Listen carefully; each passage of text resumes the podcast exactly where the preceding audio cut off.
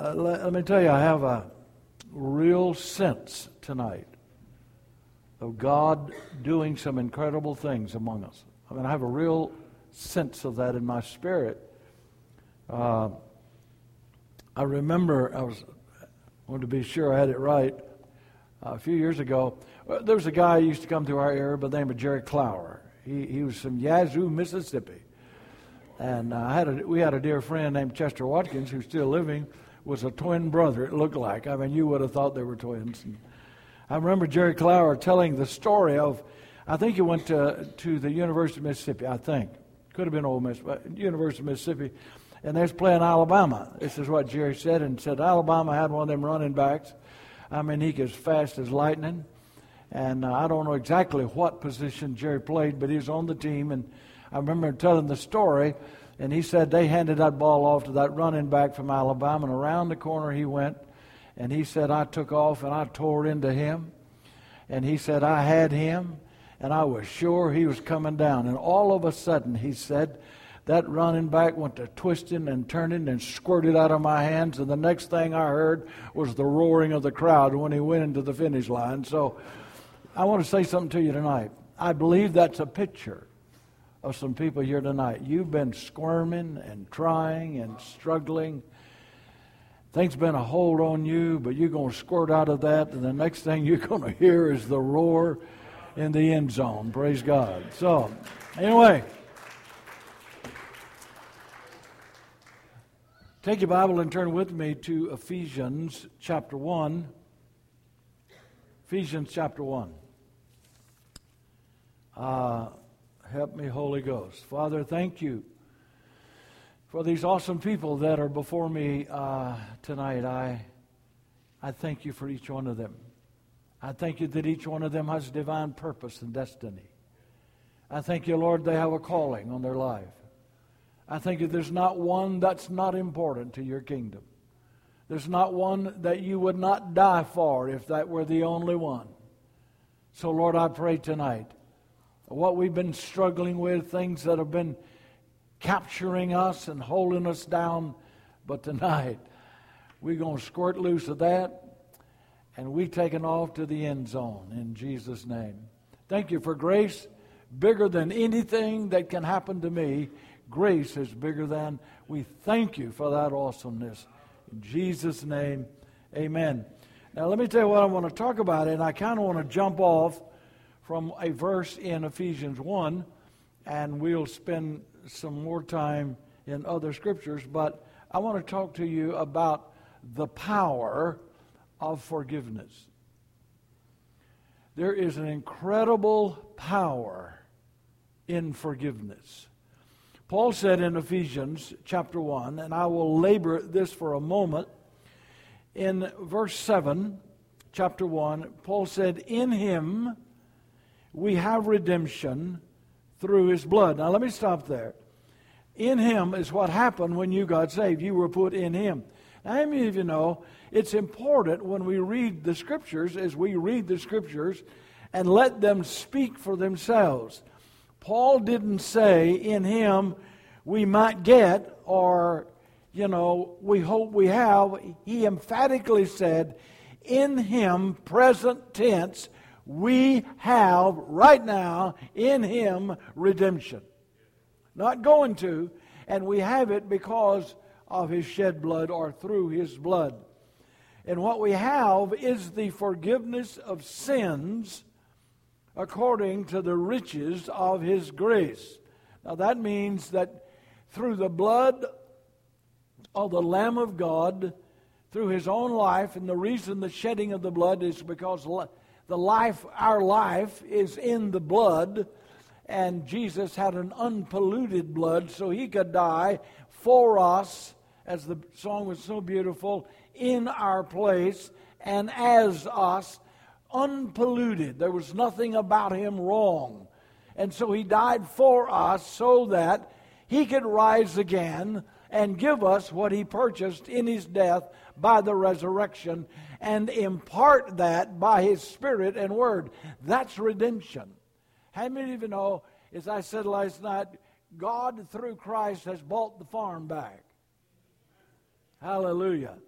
The farm don't belong to the devil anymore. The only, listen to me, the only thing the devil has is a lie. He don't have truth. He has a lie. Now listen carefully. And a lie has no power until you believe it. Once you believe a lie, you've empowered that lie, as did Eve in the beginning.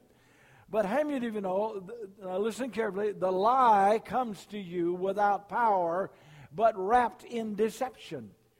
But the truth of God's Word comes already empowered. You don't have to believe it, bless God, to empower it.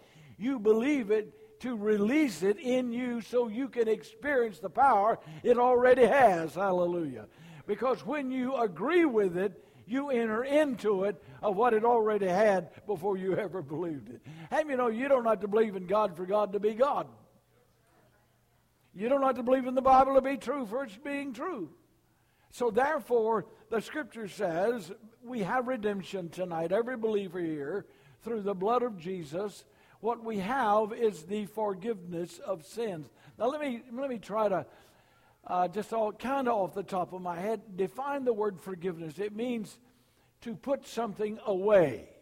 Now listen, once you have been forgiven, now listen carefully, once you have been forgiven, that sin that has been forgiven has lost its power over you.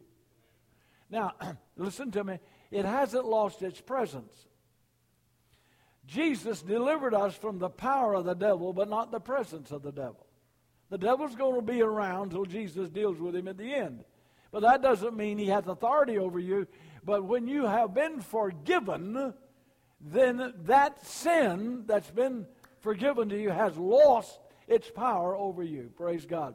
It's actually, when you experience forgiveness, you step into the supernatural. Hallelujah. So, When when I when I look at this and think about this, I I, I want to deal with forgiveness tonight in three dimensions, because it is. You cannot have it without, it's not a one-dimensional thing. Forgiveness is three-dimensional. And I will talk about it, and I'll tell you what they are. First of all, forgiveness uh, from God is upward. That's eternal, okay? You have upward forgiveness. You have outward forgiveness to other people, and you have inward forgiveness to yourself. So forgiveness, according to God, is three-dimensional.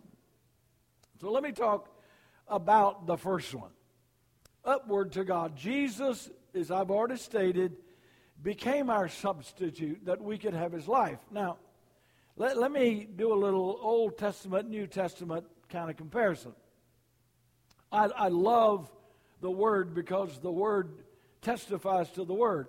In the sixteenth chapter of Leviticus, uh, Moses lays out what happened on the Day of Atonement, or what happened when the lamb was to be slain. There was a, the slaying of the lamb, the slaying uh, of an animal, and the blood was sprinkled on the mercy seat. There was the application of the blood. That was one part of what happened. The other part is that the high priest would lay hands on a goat, a scapegoat, and transfer, now listen carefully, transfer the sins of Israel through that priest to that goat, and then the appointed person would take the scapegoat into the wilderness and release it, and no one was allowed to go there where it was. That's the twofold thing. You got to see it, because it's a picture of what's coming down the pike. First of all, I am forgiven through the blood. We just read that. And then, I love it, I, and, and then the transfer to an animal, a scapegoat it was called, taken into that wilderness by an assigned person, and no one was allowed to go in the wilderness and check out and see where the goat was. Never to be known about again, okay? Now, the interesting thing is that God said this, I will forgive your sin. Now, listen carefully.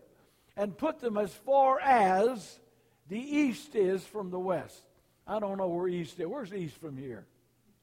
This way. This way? Somebody's going this way. No, this. Okay. How many of you know that uh, east, west, I guess that's north then, right? if I go north, if God put my sins as far as the north is from the south, how many of you know if I go north, I'm going to run into south eventually? But if I go east, I never run into west. That means when God forgives you, He puts His sins as far as the east is from the west. You'll never run into it again because God erased it from His memory to remember it no more. And it's just as if you never committed that sin. That's forgiveness. That's an upward forgiveness. Now, on the cross, listen, Kevin. On the cross, in Matthew, if you're taking notes, in Matthew twenty-seven forty-six, while He's hanging on the cross, this is what Jesus, he, I mean, you know, everybody knows He's hanging there as our substitute. Nobody doubts that, okay? He is the Messiah, the sent one from God to redeem us, okay? While He's on the cross, there was a time when the Father turned His head away from His own Son, and Jesus cried, "My God, my God, why have you forsaken me?" What was happening at that point is that Jesus was becoming the scapegoat of Leviticus sixteen. He not only is shedding His blood, He now is becoming the scapegoat to take my sin and put it as far as the east is from the west. Now, when you confess your sin, that doesn't mean your emotions agree. That doesn't mean that your thoughts agree. That, only, that may not mean anybody else agrees, but God agreed with you, and go ahead and agree with God, and that'll settle the issue.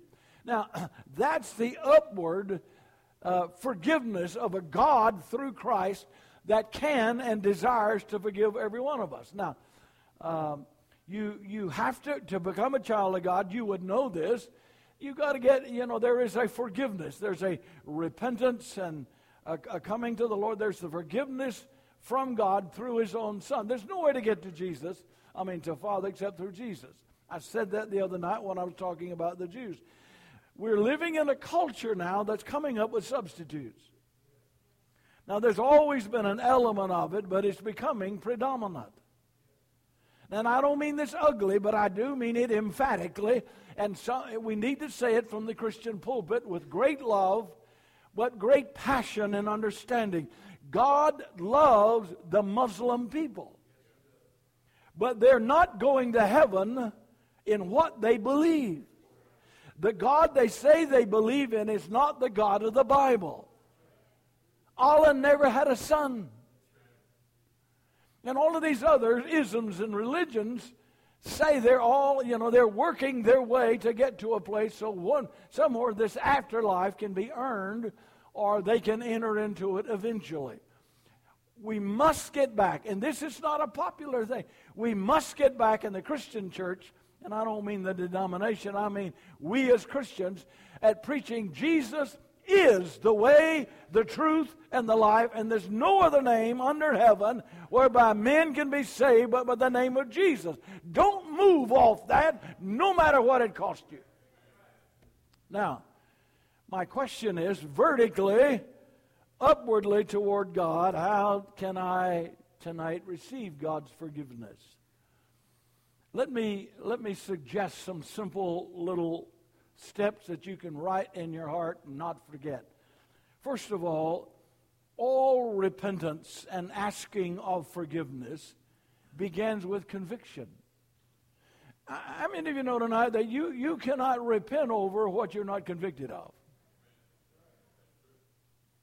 And and I'll tell you, at lunch today, some dear folks that are sitting right close to me here in front of me, I brought out a ice cream cake and I ate part of it. And I want to tell you, I mean, I hadn't, I've been off sweets for a couple of months, uh, but I, and I and I enjoyed every bite of it. But let me tell you right now, when I finished it, it would have been hard for me to repent over doing it. You know why? I loved every bite of it. Do you understand? You can't repent over what you love. And it's like Derek Prince used to say, God will never deliver you from your friends. If you want them, you can have them. Somebody said, you think a Christian can have a demon? My my answer is he can have whatever he wants. If he wants one, invite it in. It'll come. It won't possess you, but it, it, it sure will torment you. So the good thing is it all begins by conviction. And conviction, listen to me, is not something you conjure up.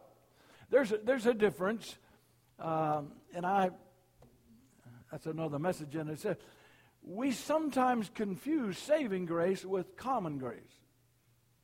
Common grace is on the on planet Earth. Everybody on planet Earth tonight is experiencing common grace.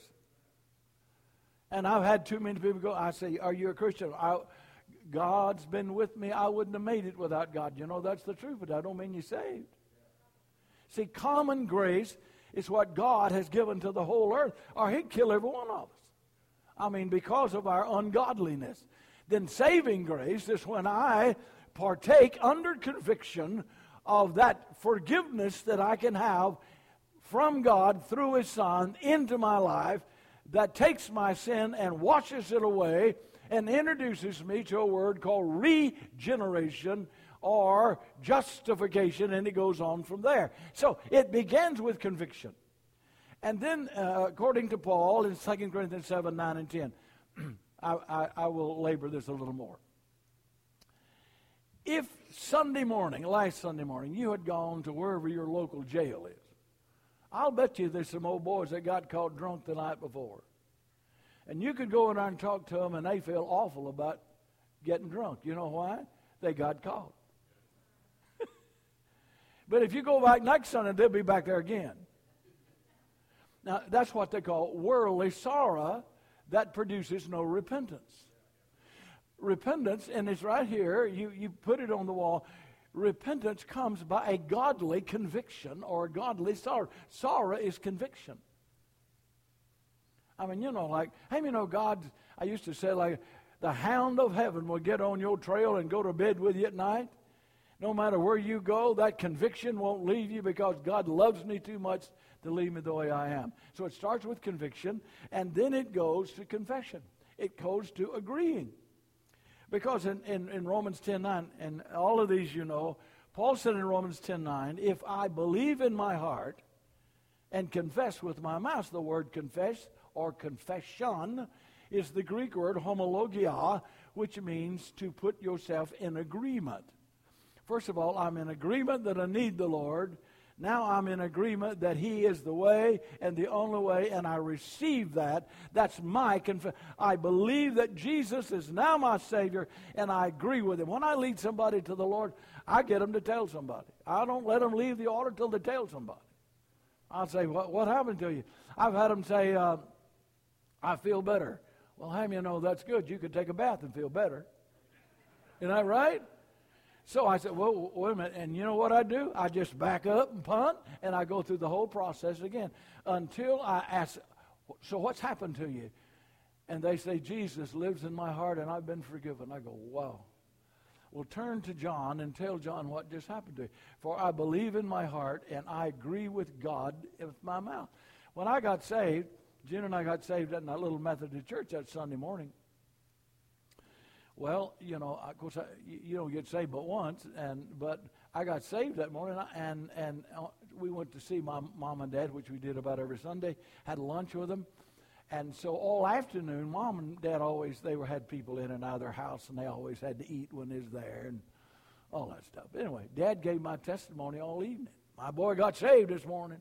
I just sat there. And, I, I, you know, I mean, my dad go, well, I got saved. Dad was so happy I got saved. Mama was, too. But uh, so we came back to church that night, and so we filled up a pew, and the preacher gets up. And it's customary around here when you get saved, you stand up and tell it. Doc, what happened to you? I was scared spitless. I was scared that I stood up, and I said, this morning, Jesus forgave me, and I got saved, and I sat down. When my behind hit that pew, doubt left me, and never has it returned. Now, what happened was my mouth and my heart got in agreement with God and confirmed it with peace. Now, June, the devil beat June up for a while uh, about it, and we were actually, uh, the devil had an inroad to her. Uh, she's much smarter than I am. I used to tell God, God, when you called her to preach to me, she's smarter than I am. But anyway, she just smart enough to keep me straightened out. But anyway, so she was struggling with that. I mean, how do you know the devil is a liar? And let me tell you, if the devil's telling you you're not saved, can I tell you he can't tell the truth? It's like if you come forward for healing, the devil will go, you ain't healed. Well, how do you know if he can't tell the truth, he's lying? And if he's lying, that means you are. I mean, I just turned it on the devil. I go, well, you say I'm not. Well, praise God, I know I am, because you can't tell the truth. And that morning, she had gone off to a little morning revival at a near community, and we were living in the parsonage at a certain place, and I still remember sitting in the chair, and I watched her get out of the car. And she walks in the parsonage like this. She didn't say a word. I, I, she, she walked in, and when she stepped inside the door, she looked at me, and she said, I know. I said, you know what? She said, I know I'm saved. I said, how do you know? She said, these things are written that you may know that you've been born again. I tell you, because, see, when her mouth and her heart finally got together, though I think she was saved before, obviously, but her, the peace flooded her being, and it's been that way ever since. What I'm saying, it starts with conviction, and then it moves to confession, and then it moves to faith. You're not saved because you feel saved. Come on now, how many go? I remember one brother said, you know, he's preaching this revival, and every service near to this woman came down to get saved, and she they prayed, and well, you know, you pray and squall and carry on, and nothing wrong with that, but she'd get up, and next night she'd come back, I want to get saved. I just don't feel saved. And one night, I think they, he, he looked up in her hair, and she had a big hairpin, and he took that pin out, and he said, ma'am, if you're looking for feeling, I'm about to give you some. Have you know, now listen to me, have you know, feelings is the caboose, it's not the engine that pulls the train. For by grace are you saved through faith, not feelings. Feelings connect to your faith, and when your feelings change, and thank God for feelings, but they're, they're wonderful to have, but don't rule your life. Let them bless your life. So you're not saved because, you know, I feel saved. You're saved because faith has been exercised, and God Almighty, through Jesus Christ, has forgiven you. Hallelujah. All right. Second thing I want to talk about, and I would, if you are, if you know what I'm talking about and are enjoying the forgiveness of the Lord and know it, can I have, have an amen? Amen? Sounds good. Second thing is, now that I am forgiven personally, vertically, Uh, to the Lord, and God in Christ has forgiven me and continues. I don't know, since I got saved, I've messed up a few times like everybody else, and if there's anybody here that never has, would you please come and take this message and finish it? Because we, listen, I don't have to sin, but if I do, I have an advocate with the Father. Okay? So let's talk about how do we forgive other folks? Because I don't know if you know anybody that's hard to forgive, but if you don't, I could give you some phone numbers and you can call them. Don't look too sanctified. You know a lot of people that way. So let's talk about how we are to forgive others. Now, we're in Ephesians. So while you're in Ephesians, just turn over to four, chapter four of Ephesians. Chapter four of Ephesians. Would you look at verse thirty with me? Ephesians chapter four, verse thirty. Do not grieve the Holy Spirit of God, by whom you were sealed for the day of redemption. Let all bitterness, wrath, anger, clamor, evil speaking be put away from you with all malice, and be kind to one another, tenderhearted, forgiving one another, even as God in Christ forgave you. Now, now listen, I, I know this sounds a little tough, but let's get tough with it. Unforgiveness horizontally grieves the Holy Spirit. I don't care who it is. If it's me, I don't care. Unforgiveness horizontally, because vertically I've been forgiven. Now forgiveness lives in me. Now I live in a world that needs to exercise forgiveness. Now, let, let me tell you what forgiving someone is not. Let me, let me tell you, we have a hard time forgiving folks because, dadgum, they don't, they don't deserve it. I mean, you know, have you, I, I, I'll be honest with you, there's been times that I would, I'd want to, I like what Kenneth Copeland said one time. He hadn't been saved long, and he's, he was having some trouble with a brother across town, and he called him up. He said, I just want you to know I'm coming over and whip you. And that guy said, you ain't coming over here and whip me. I, you're a Christian. He said, I know I am, and as soon as I quit, whip, quit, finish whipping you, God's going to forgive me. So, how do you know, you can't do that no more. So let me tell you, let me tell you what forgiveness is not, so you can get past the emotion and the mental part of this and activate it in your life to be free. Here's the first one. It's not agreeing with the wrong that needs to be forgiven. Just because you forgive somebody doesn't mean, if a, if a thief broke into my house and stole something or whatever, and I, I choose to forgive that thief, he's now in jail. Doesn't mean I agree with his breaking in. I just agree with God that I've been forgiven, and because I am, I'm going to forgive him. I don't agree with his wrong. I just forgive him. The second thing, it's more than a feeling. Forgiveness is more, feel, uh, it's more than a feeling. It is a choice. You, you can't forgive by your feelings. Well, I want you to know, preacher, I'll forgive him, but I'm not forgetting it. Have you ever heard that one? I've said it a few times. I'll forgive him, but I'm not going to forget it. You didn't forgive him either. Because our emotions are so involved, then forgiving somebody is so connected, it has to move to the third one. First one, it's not agreeing with the wrong. Second one, It's it's more than a feeling. And the third one, it's a command and a faith act. Well, I'm going to give you a couple of scriptures. We're going to talk about them. One of them, you don't even need to turn there. You know it. You know the Lord's Prayers, we call it. Teach us to pray, Lord, like you pray. And in the twelfth verse of that sixth chapter of Matthew, this is what Jesus said. And forgive others as you have been forgiven. Okay? I forgive you because I've been forgiven. Do you think for one minute God deserved me to sin against him? No. But he forgave me anyway. And because I've been forgiven, I now have a command from the Lord, forgive others as you have been forgiven. Now, if you have your Bible, I'm going to labor this one again. I keep using that. In the eighteenth chapter of Matthew. So go over there with me. You would know it well, most of you. But I want to look at it with you because I think there's a message in it for us. Because, and, and it's not necessarily here. I'm, I'm telling you, the body of Christ is so divided. I mean, you got this one, don't talk to this one because this one don't believe in this one. People go, well, he believes in the rapture, but he don't believe in it. Well, how many of you know we fellowship around Jesus, not our non-essentials?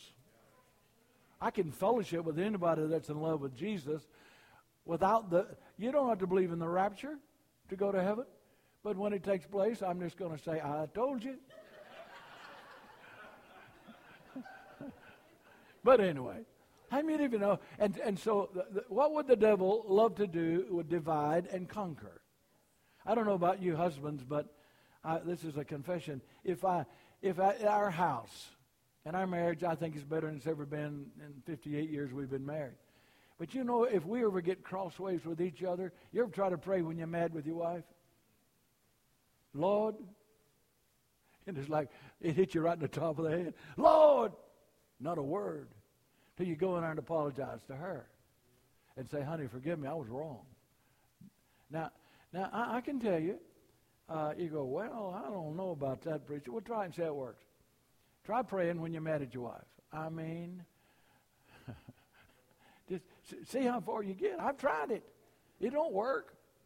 You might as well straighten it out. I might as well go to you and go, I was wrong. I am totally wrong. I'm sorry. And and you know, when you do that, it's almost like God says, now we can talk.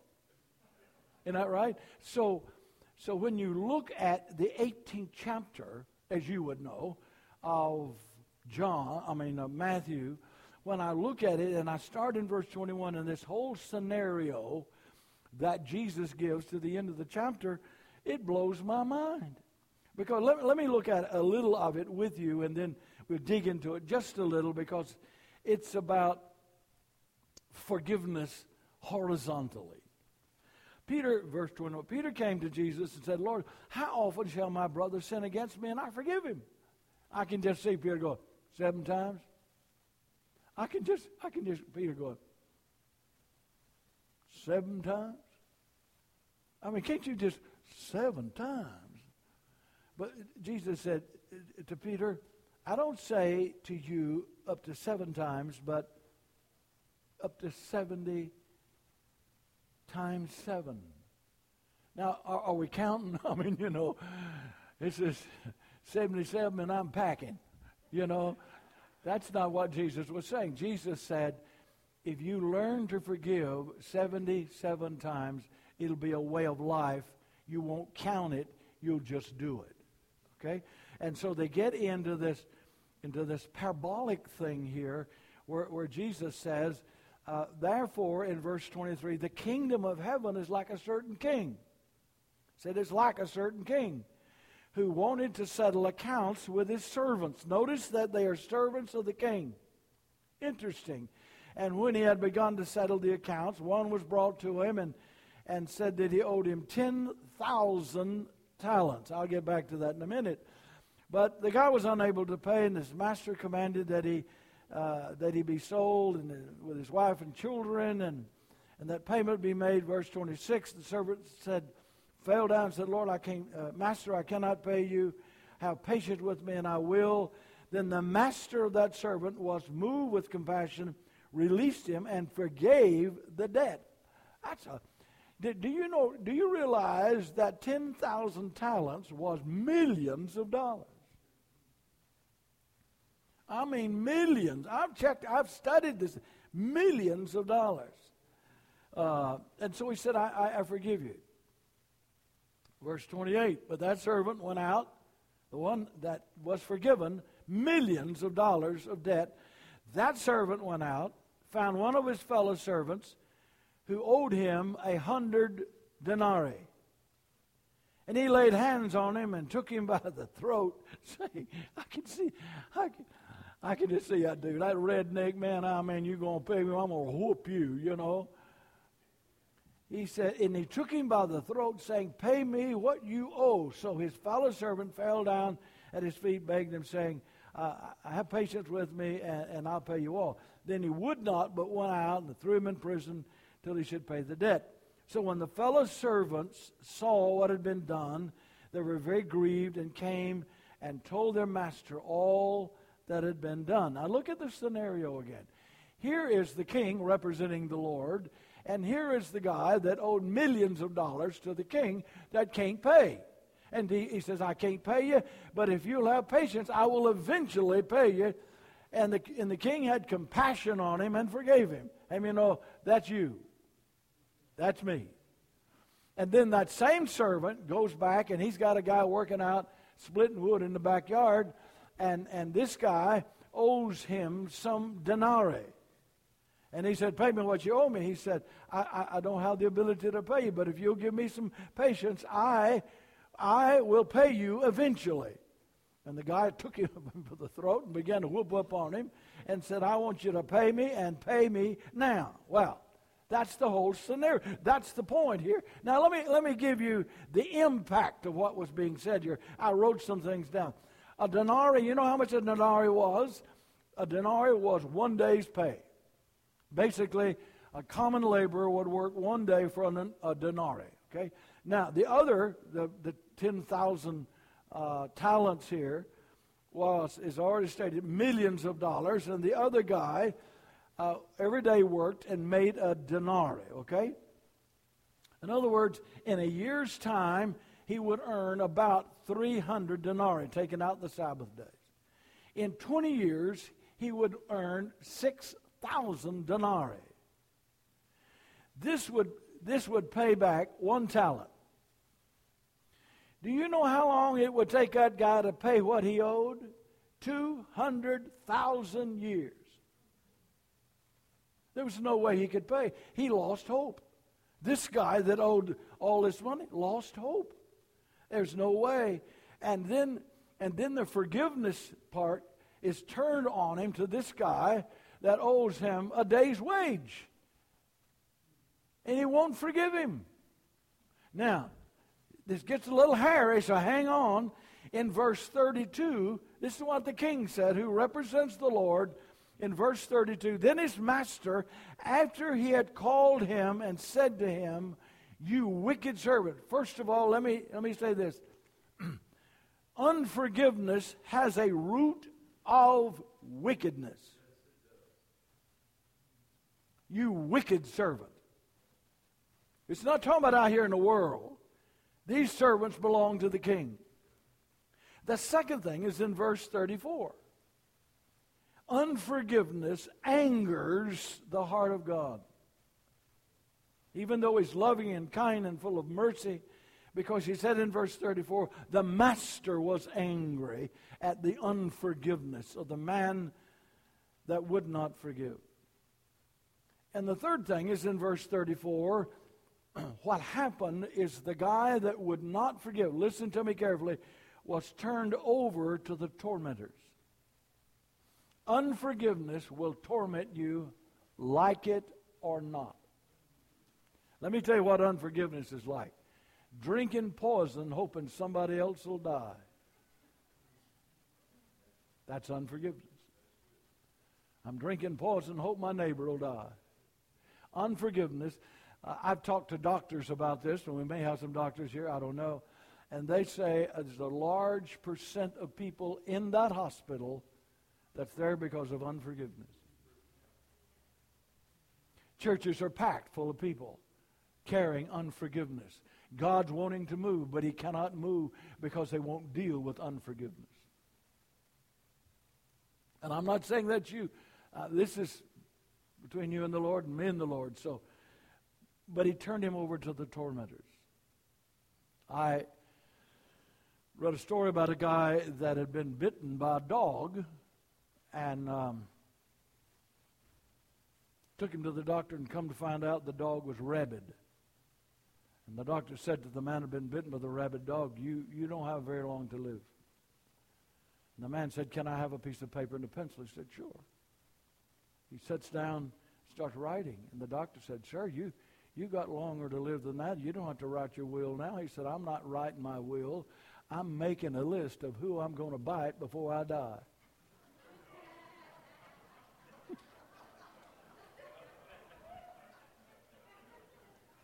Hey, you know that old boy had some unforgiveness in his heart, didn't he?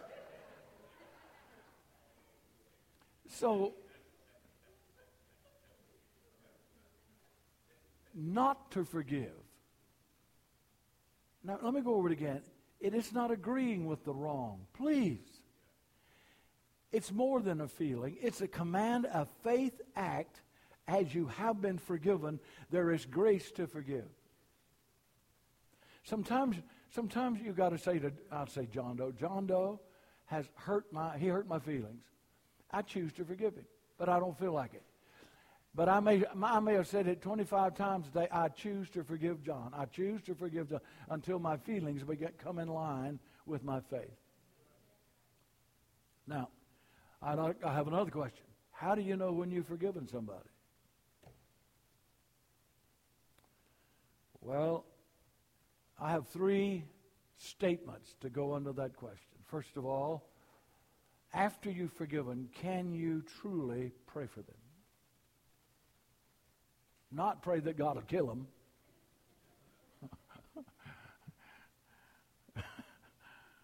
One fellow said, I'm going to pray God killed him. I'm going to pray that God will kill him. And then when I find him, I'm going to tell God I found him dead. You can't pray that way. When you can pray for him, number two, if you can truly bless that person. If you can do it. I, I pray, God, that you will, you will bless them. Now, that's not easy to do. But if you're going to walk in forgiveness, go ahead and pray for them, number one. Number two, bless them. Lord, I bless them. I mean, oh, Jesus was on the cross. And the people that put him up there is right there looking at him. He said, Father, forgive them. They don't know what they're doing. And the third thing is, can you release your revenge to God and not carry it any longer? Revenge is sweet. That's the reason I like Westerns. I like Clint Eastwood because he always gets his man. I like John Wayne. You know, back in the old days, I like Roy Rogers and Gene Autry. They kissed their horse and rode off in the sunset, you know. But good always overcame. But the whole the whole movie would build up revenge until you're sitting here like this going, hit him, shoot him again. Because that's the fallen nature of man, to want to be revengeful and fight back. So forgiveness is amazing when you can say, I release my revenge into your hands. Vengeance is mine, saith the Lord. I heard one fellow say, you may get by, but you won't get away. How many know God don't settle up on Saturday night? Sometimes when we see people who've done us wrong and they're out there just being prosperous, leave it with God. Leave it alone. Well, I was married to. Leave it alone. Tonight, before you leave this building, everybody here, not one exception, go ahead and forgive. Go ahead and do it. Well, I don't feel like it. Well, drink a little more poison, because eventually it will destroy you. I, I, I grew up with one of my best friends when I, in my teenage days, went to high school, graduated with him. His, his, his mother was a harlot. I mean, everybody knew in the little town we we kind of lived in or around. Everybody knew she was, and they talked not nice of her. And he would hear those words. Now, to us, she was a harlot. To him, it was his mother. Even though the har- harlotry was true, she was still his mother. Well, he gets saved. My friend gets saved. But he carried that bitterness because of what they had said about his mama. And he said one day at church, I was under conviction about my unforgiveness. And I went to the altar and I said, Father, I forgive them for what they said about my mama.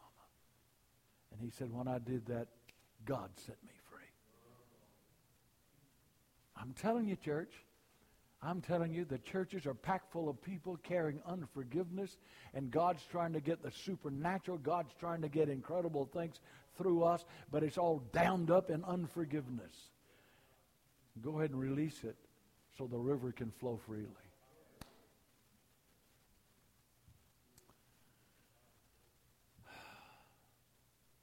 Let me let me give you a path. Can I give you a, uh, a, a path that, that God gave June and me uh, about four years ago? We've endeavored, and hopefully we hadn't uh, missed it too bad.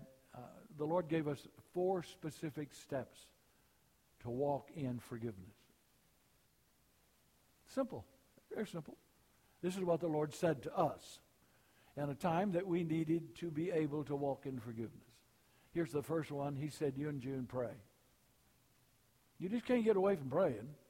Praying is not asking God all the time. I remember for, for I don't know how long it was, a number of years, uh, you folks have been in Florence. I don't know if you know where Waterloo is. It's kind of down the river there in no man's land almost. But anyway, a friend of ours in the church had a house down there he wasn't using, and he just gave me a key to the house. And every Thursday morning, I'd go down and pray all day Thursday. So th- this particular Thursday, I'd, it was about about lunchtime, though I usually fasted that day. So I'd, I had by lunchtime, I'd told God everything I knew. Y'all know what I'm talking about? I'd confessed everything I knew to confess. I was hoping I could think of something else to confess, and I couldn't think of anything. I'd prayed for everybody I knew how to pray for. I'd done, I'd, I, and I wore out. And I just got out of the house, and I'm walking around down near the water, and I said, Lord, I've told you everything I know. And I prayed everything I know to pray, and as clear as I hear my voice, I heard this voice said, son, you don't know how to talk all the time. Y'all ever know how we inform God? I find myself informing God all the time. God, I've got a headache. God said, really? I didn't know you had a headache. I'm glad you told me. Lord, I'm at Hosanna, and I, really, is that where you are? I thought you was down at the service station. You, you know, it's amazing how we inform God because we think God thinks like us when God don't necessarily think like us. You do not tell God where you are. He knows where you are. So, preacher, why do we confess our sin? Well, it's not to inform him. It's to agree with him.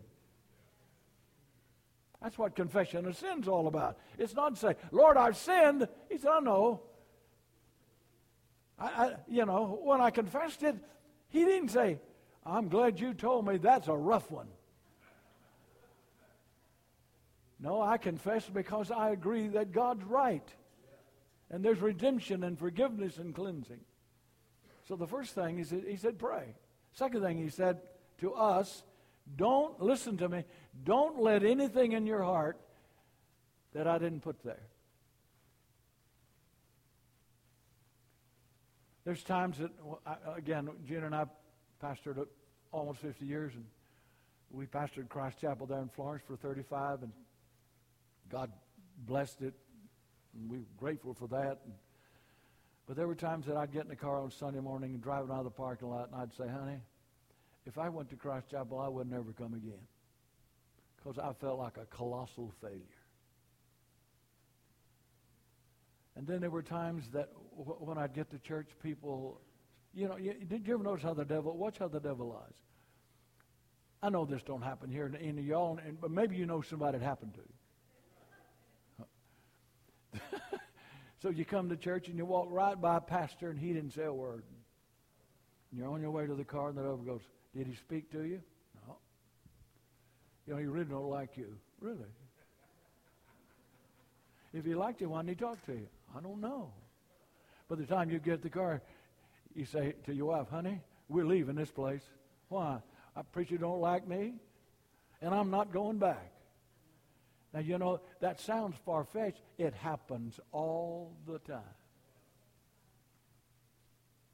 See, when you believe a lie, you empower it. You've given that lie power. Now, so the Lord said, you and June pray. Second of all, don't you let anything in your heart I didn't put there. Well, God didn't put that conversation. It don't matter if the pastor speaks to me or not. I'm coming back. He's not running me off, praise God. You, you, you know, come on, church. Let's get a grip on this thing. So he, the Lord said, don't you let anything in here that I didn't put there. The third thing he said, watch your words. They'll come back and haunt you.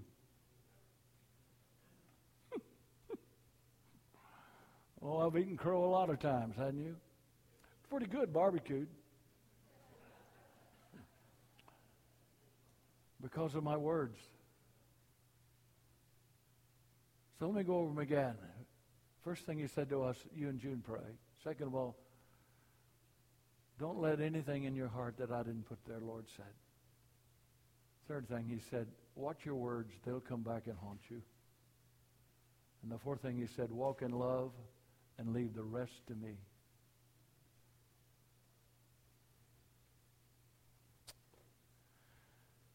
Forgiveness. Upward, outward. And let's quickly deal with this one, inwardly. It's very difficult to forgive yourself. Forgiving yourself, and I love what Matthew twenty-two, Jesus said when they, what's the greatest commandment? And love God with all your heart, soul, strength, and mind. And then he said, and love your neighbor as you love yourself. That's not an ego trip now. But you've messed up. You failed. We don't know how bad you've been. You don't know how bad I've been. But he does. And the one who knows me the best loves me the most. So, you have to learn to forgive yourself. So, sometimes we, we just need to humble ourselves before God and go, God, I forgive me. I messed up. I mean, I messed up. I remember one time, now this is silly, but it, I mean, it, it illustrates my point. I found this little car and I wanted it. See? And you know, when you set your heart on wanting it, it's hard to hear God say you don't need it. Because it would have been better if I'd have said, God, do I need it? But I wanted it, and then I tried to convince God I had to have it. y'all, y'all know what I'm talking about? I mean, I need that, Lord. And, and I go to God and go, is it all right that I get that? Thank you, Lord. And so I bought this little old car, and it was, uh, back in those days, Chevrolet used to make a little old car called a Vega. That's the worst Chevrolet that ever came off the line. It was awful. I bought that thing, four speed in the floor. I bought that thing, and I, I spent as much money on it as I gave for it. And it still wasn't worth driving home. And one of my, my actually was my youth pastor. He would kind of buy and sell cars. I said, take this car and sell it to somebody, and don't ever tell me who you sold it to. But I couldn't hear because I was so focused on what I wanted. Had I gone over and said, Lord, do I need that car? Obviously, the Lord would have said, son, that's a lemon. Can't you see the juice dripping off of it? But I couldn't see that. Because I was blinded by what I wanted, you know. And so we mess up. We all do. We all mess up. And you need, you need to be able to look in the mirror and go, God, you forgave me. Why can't I forgive me? And you don't have a right not to. Because God forgave you, you don't have a right not to forgive yourself. Now listen to, I'm on end right. Sometimes you need to forgive God. Not that he sinned, you just thought he did something he wasn't supposed to do. I prayed, Lord, and she died. Well, I don't understand that. Or Lord, I you know, I did this and it didn't happen. It's okay. Lord, I'm yours. Come hail, high water, good day, bad day, rainy day, sunny day, still yours. And I don't have to, listen, I don't have to understand it to say this. I will lean not to my own understanding. In all my ways, I will acknowledge him. He will direct my path. If you'll get to that place, the devil can't back you in the corner. If you'll get to the place that you walk in forgiveness and you're willing to trust God no matter what. See, if you walk in forgiveness, then then Bill does something to me. God, he would never do that, but I can use him, therefore. Bill did something awful to me, cheated me or whatever. And you, you know what we want to do is that we want to inflate our ego by going to Bill and going, I want you to know, I know that you're wrong, and you cheated me, but I'm going to forgive you. You want to say, shut up and go sit down, you religious spirit, because that's all that is. If you want to forgive Bill, forgive him. And Bill will never know you forgave him. But when you forgive somebody, you free that person and you free yourself. Isn't that awesome? I mean, I can say, Lord, I forgive Bill. I don't know whether he meant to or not, beside the point. I forgive him, and therefore, because he's forgiven, he's free. And I'm free from that. See, that's the power of forgiveness. Does that make sense? I mean, that's where we live, church. Nobody wants to talk about that, because if I if I was preaching a trial sermon, they wouldn't nobody invite me back after I preach this one. But you know something? It will send revival. It will send renewal. It'll send a move of God into the body of Christ around this nation like you won't believe. That's about all I know. But I'm glad to tell you, as I stand before you tonight, and I look in your face, that you've been forgiven. And I tell you what we're going to do tonight. We're going to do some forgiving. We're not going to ask people to stand up and confess their who they need to forgive. That makes it worse. Because forgiveness is this way about this way. You, you understand? Uh I, and in the fifty years that we've pastored, we've had people lie about us. say things about us? Well, whoop-de-doo. I wouldn't want a preacher everybody liked. You know why? The Word of God said, woe unto the man everybody speaks well of. If you walk with God, there's going to be somebody don't like it. I'm just not going to become what they are. I'm going to keep right on walking.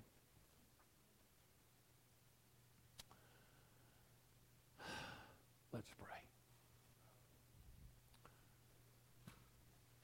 Maybe, Harold, you could give us some music, brother, if you don't mind.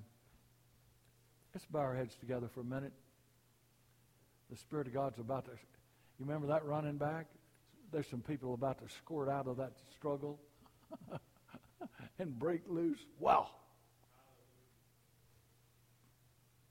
Father, in the power and the authority of the name of Jesus,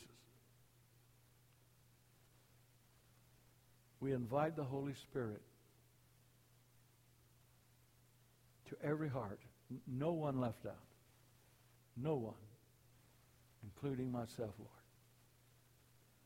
Lord, I pray for conviction where it needs to be concerning where I might need to forgive. Lord, I, I, I promise by your grace that if you convict me of that, I will in my heart and from my heart and by your grace, I will forgive them.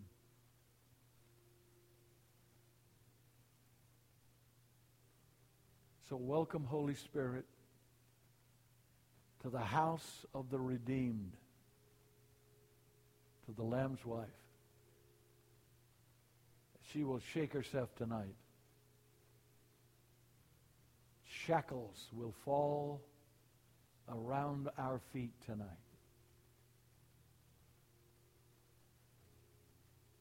And by God's grace, we will leave this place with a light heart and a twinkle in our eye, a skip in our walk. So I welcome you, Spirit of the living God. Take this message as you see fit to bless it, and bless God's eternal word. Jesus be exalted in the middle of it. I thank you for every precious, precious one here. While every head is bowed and every eye is closed, no one's asking questions tonight. So that gives you freedom.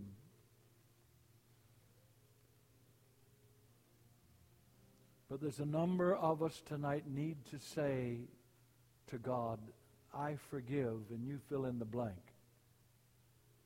Because God wants to set you free and them free. While you hear that music, and in the quietness of this moment, God is in this house. I'm going to ask you to do something. It's a big, it's a big step. Would you say to God tonight, Lord, I choose to forgive whomever and whatever it may be. I'm going to ask you to do something by just stand up right where you are. And I'm going to wait, because there's a lot of us here tonight need to say to God, God, I choose to forgive. Just start standing up all over the house. Doesn't mean you don't love God. This is not, it's because you do love God that you're standing. That means you don't want to go on the way it is. Stand up right where you are.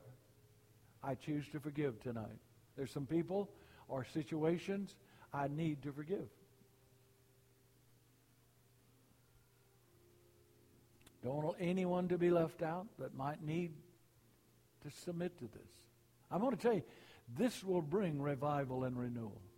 It will release heaven on earth, unhindered.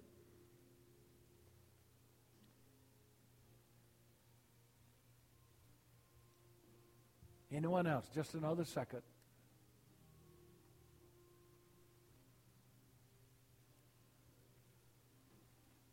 See, I, you stand because you love God, that's all. And you're willing to go on with God no matter what. And tonight you're making and I keep referring, you're making an incredible statement and step toward what I talked about with Jerry Clower.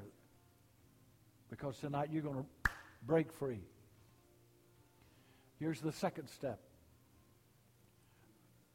While the music is playing, Harold's controlling all of this, I'm going to ask every person standing, I'm not asking you to, to do anything except this.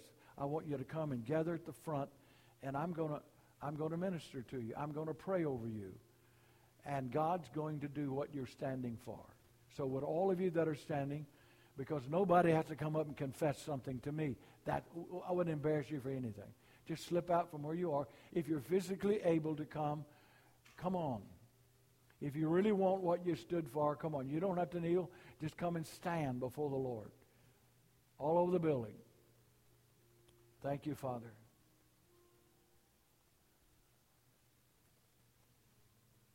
Just come on.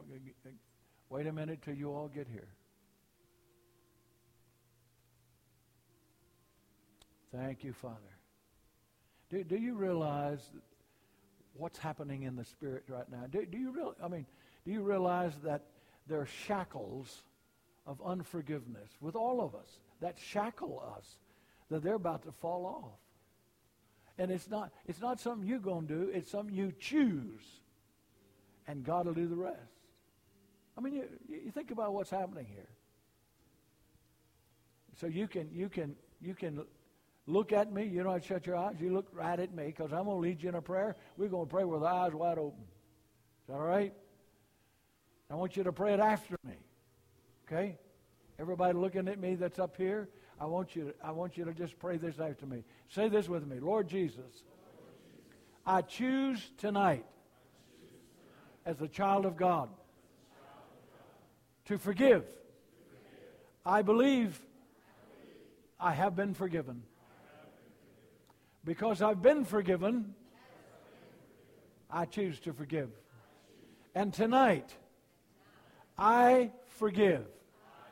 From the depth of my heart, I forgive. You fill in the blank. You say it. Either quietly, say it any way you want to say it, but say it to God.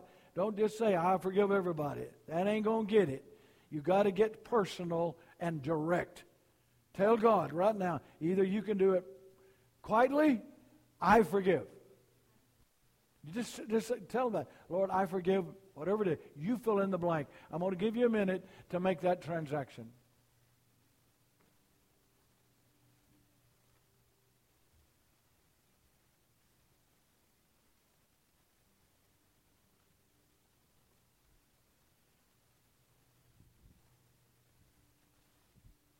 Now let's pray again. You look right at me. Say this with me. Lord Jesus, thank you for grace to forgive. Right now, say this with right now, I choose to bless. Fill in the blank. Ask God to bless them. You go, I don't feel like it. Feelings will have a thing in the world to do with it. You can do it quietly. You can do it verbally. You can shout it if you want to. But ask God, God, would you bless? Fill in the blank. See, that's a good sign. You're going down in the right direction. I choose to forgive. Bless them. Right now, go ahead and do it. I mean, you know, it's an incredible thing. This this lightheartedness you begin to experience, and you can't explain it, and you're not doing anything except obeying God. And you're releasing forgiveness, and God's bringing into you the freedom that forgiveness brings. It puts it from you. Don't have a hold on you anymore.